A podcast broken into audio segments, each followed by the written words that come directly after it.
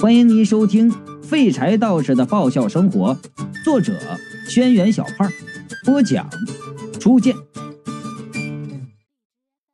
他虽然是笑容满面的，但是我我能明显的感觉到，他现在正压抑着心中的怒火，因为他手里握着李伯通做替身那个小木人啊，攥得死紧的。我连忙转头看，李伯通已经不知道跑哪去了。哼，这家伙逃跑的功力倒是练得出神入化的。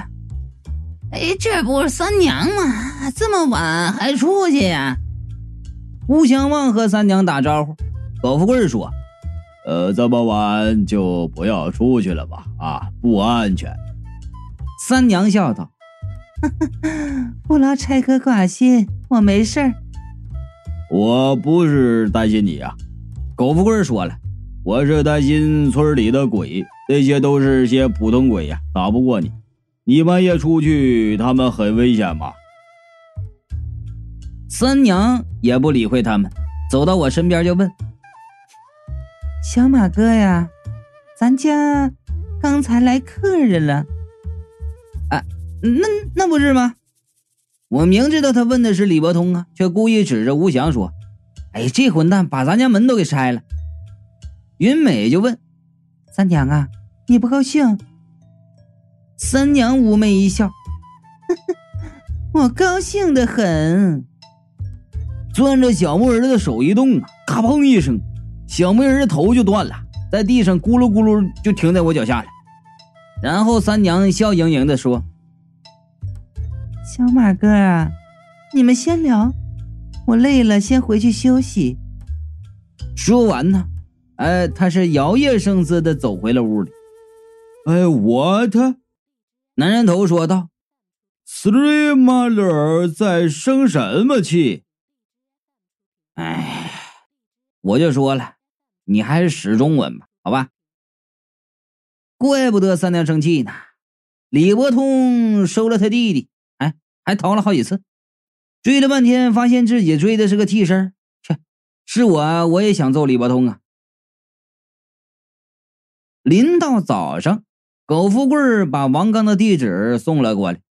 考虑到对方是个见过大世面的高官呐。我一个人肯定在气势上压不住他，于是呢，我就把小二楼里除了我以外唯一一个四肢健全的男人雷迪嘎嘎带上了。正准备出门，云美就问：“咱们家的门怎么办？”于是我和雷迪嘎嘎就合力把门板安上去。雷迪嘎嘎忧心忡忡啊，呃，这门都破了。再装上会有小偷，我就说了，不用担心，肯定不会的。吴翔的尸体还直直的插在门上呢，这比防盗门管用多了。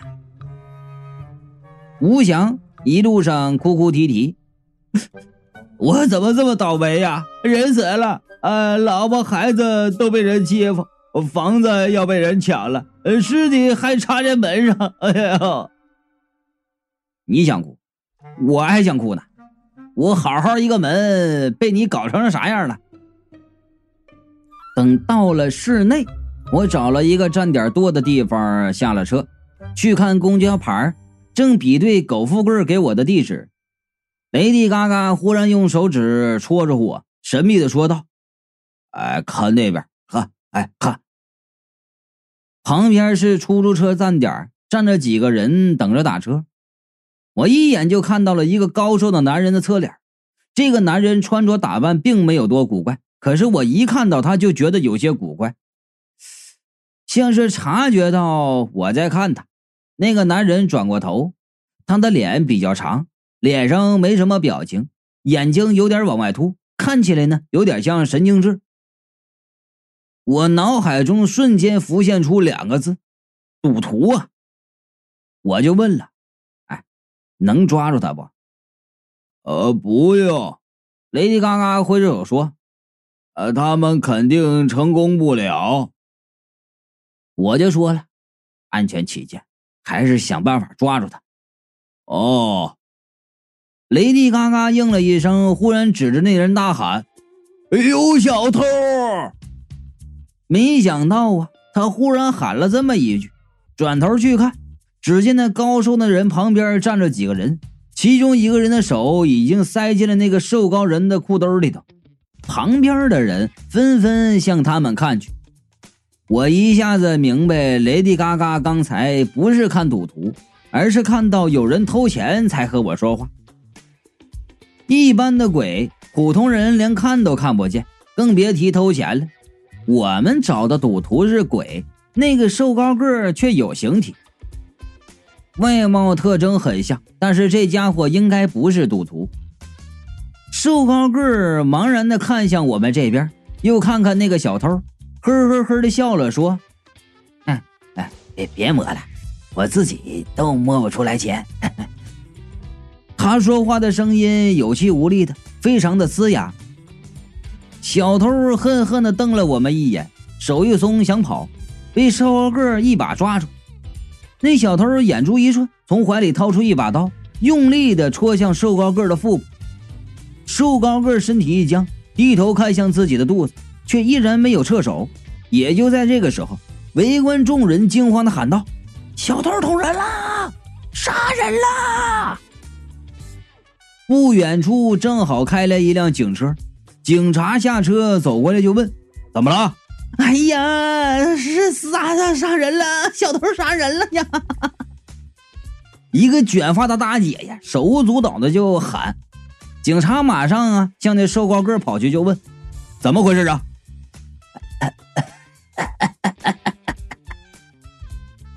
出乎所有人的意料，那个瘦高个竟然再次发出嘶哑的笑声，抬起头对警察说：“没事。”然后拉着那个小偷拿着刀的手道：“他没捅中我。”那刀啊，泛着寒光，一丝血迹都没有。围观群众皆是松了口气。雷迪嘎嘎就对我说：“哎，你看，我就说他们肯定成功不了。”被他抓着的小偷眼睛都看直了，奇怪的说：“我，我明明感觉捅捅中了。”警察同志看看小偷，又看看那个瘦高个，很严肃的问：“他偷你东西是吧？”雷迪嘎嘎举手喊：“哎，是。”瘦高个看了我们一眼，又呵呵呵的笑起来。哈 哈不，我们是朋友。这时候呢，他把兜就翻起来看。哎，你看，我身上一毛钱都没有。呃，他没有什么可以偷的。他是边说呀，边伸手搭上小偷的肩膀。我们在打赌闹着玩儿。对吧？这瘦高个明显是被偷的一方，这会儿反倒过来帮小偷说话。不要说我们这群围观的，连小偷都愣住了，张嘴张了半天，然后才晃神过来，连连点头就说道：“啊啊啊！对啊对对对对对对。”旁边几个人看起来是小偷的同伙，也纷纷搭腔：“哎呀，我。”我们闹着玩呢，哎，闹着玩闹着玩警察还在怀疑的看着他们，瘦高个略微抬高了声音，对那小偷说：“我的赌局，你接受吗？”一听到他说到赌，我心里是咯噔一下，怎么看怎么觉得这高个不怎么对劲儿啊？他神态自然，不像是被逼着说话的。现在舆论又站在他们这里，他没理由帮小偷说话呀。而且他说的赌局，可看到那个瘦高个站在人群里，周围的人都能看到他，怎么也不像是个鬼呀。小偷现在也是丈二和尚摸不着头脑，碍于警察在场，那个瘦高个说啥他都得答应，连忙就说道。啊，那当然，咱咱们是兄兄弟嘛，啊！警察现在肯定觉得这些人不对劲可是当事者都没说有问题，自己也不能说啥，皱着眉就问：“真没事儿？”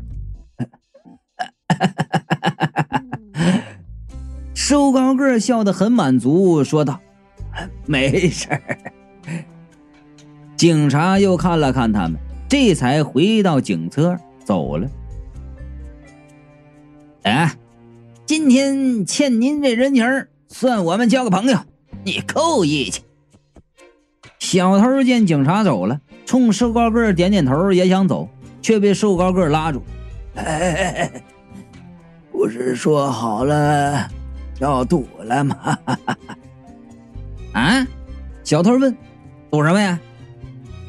瘦高个不说话，看向我和雷迪嘎嘎。旁边那小偷马上会意，凶道：“看什么看呢？好看吗？”我马上和其他围观群众一起转过头，雷迪嘎嘎还傻乎乎的说：“哎，好好看。”我一把把他脑袋横过来：“什么审美观呢？别看了，别看了啊！看这边，我我我比他好看多了。”说完，自己拿眼角去瞟。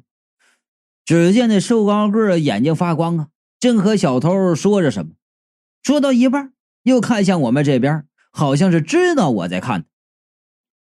这个人的感觉还真敏锐，我马上收回了目光。皮球说道：“你要小心那个人。”不用皮球提醒啊，我也能看出来那个瘦高个不对劲儿啊，形体特征和赌徒一模一样。说话也一口一个赌字，唯一不同的是，赌徒已经死了上百年。前一阵狗富贵也见到那个赌徒是个鬼，而在面前的这个是个活人。最明显的证据就是，没人能看到站在我们面前的吴翔，但是所有人都能看到那个瘦高个。就这一个不同点，就能推翻前面所有的相同点。瘦高个和小偷说完话，坐上了出租车走了。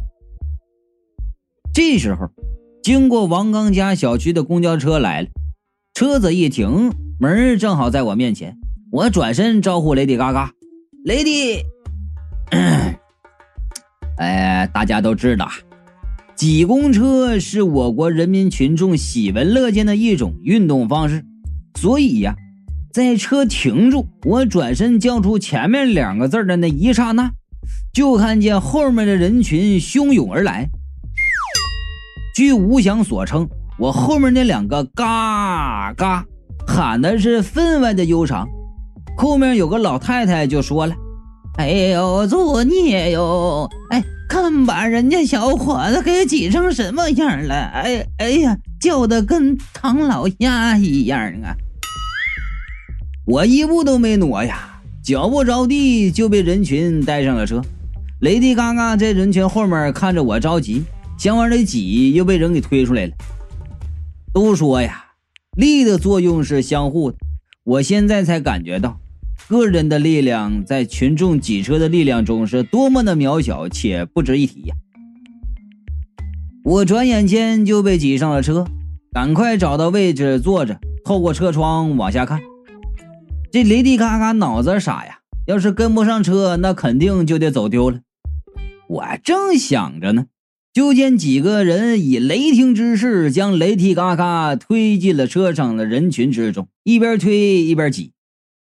吴翔就说了：“呃，这这不是那几个小偷吗？”我定睛一看，才发现，果然是那几个小偷。几个人凑作一堆，将雷迪嘎嘎给挤住。左右两个一边往上挤，一边推雷迪嘎嘎的胳膊，后面两个就顺着将手塞到雷迪嘎嘎的兜里，摸出一个红布钱包。他们竟然偷雷迪嘎嘎的东西！钱包到了手，那几个人马上从人群中撤退。雷迪嘎嘎被人群挤上车，气喘吁吁的来到我身边。小偷拿着钱包在下面冲我们乐。嘿那男的还跟我们打赌，我们偷不到这傻子的钱，还是偷到了嘛？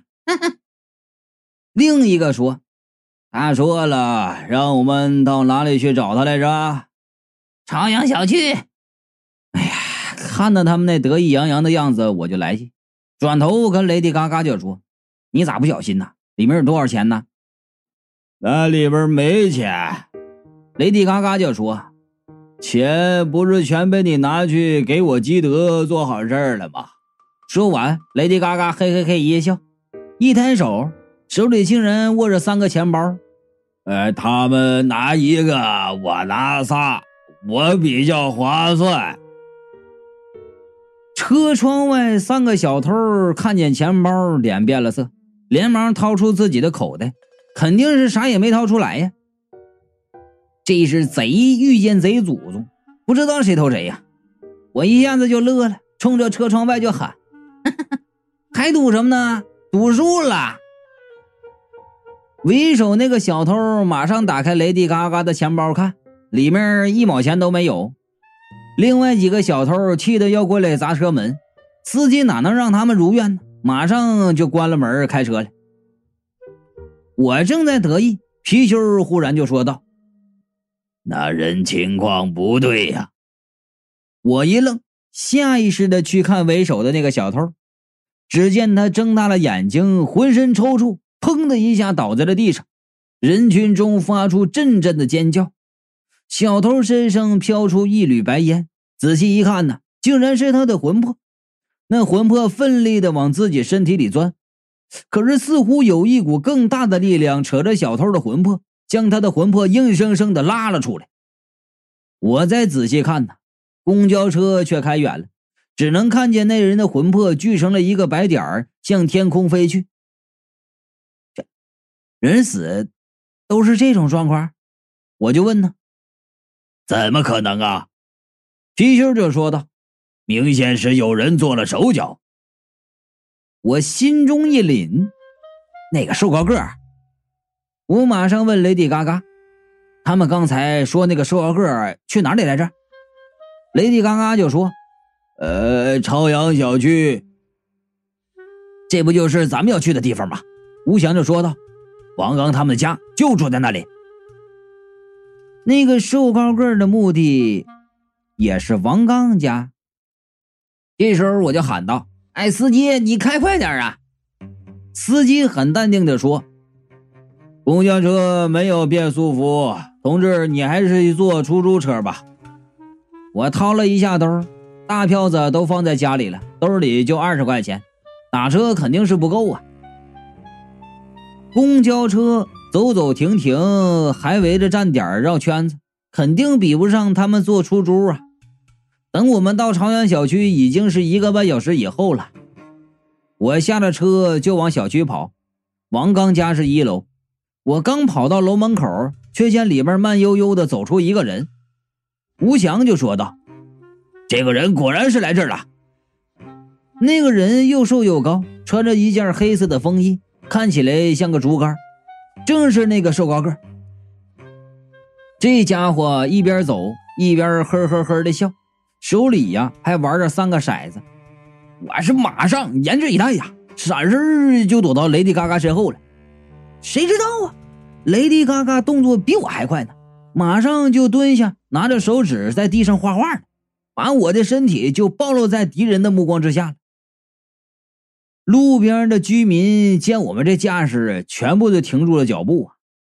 瘦高个把骰子往天上这么一扔，然后手在脑袋一边一挥，他的手指之间竟然稳稳的夹住了三颗骰子。雷迪嘎嘎连忙跑过去看，看完以后哎呦了一声，跑了回来就跟我说：“哎，你看他的骰子外面的点儿。”我这才注意到，那骰子对外面的那一面，从左到右的点数是一、二、三。瘦高个再次发出呵呵呵呵的笑声，并不说话，自负的盯着我，这是明目张胆的挑衅呢。我是见过大世面的人，怎么能被他占了上风啊？手往天上一甩。只见几张红色的毛主席头像缓缓下降，围观的居民连忙上去疯抢，抢完了一哄而散。瘦高个奇怪的看着我，不屑的嘲笑道：“你这是在显示你财大气粗啊？”“那不是。”我乐呵呵的说：“这是你的钱，我不心疼。而且我就扯了几张，大头的还留在我兜里呢。瘦高个一摸口袋，脸色大变。哎，你什么时候偷走的？然后又看向雷迪嘎嘎。你，哎哎不客气，哦，不客气。雷迪嘎嘎在旁边嘿嘿嘿的笑。呃，这叫积阴德，哎，要不然你要死了就得下地狱。我正向雷迪嘎嘎竖大拇指，忽然听见楼里面一声尖叫，然后有人喊：“来人呐，出事儿啊！”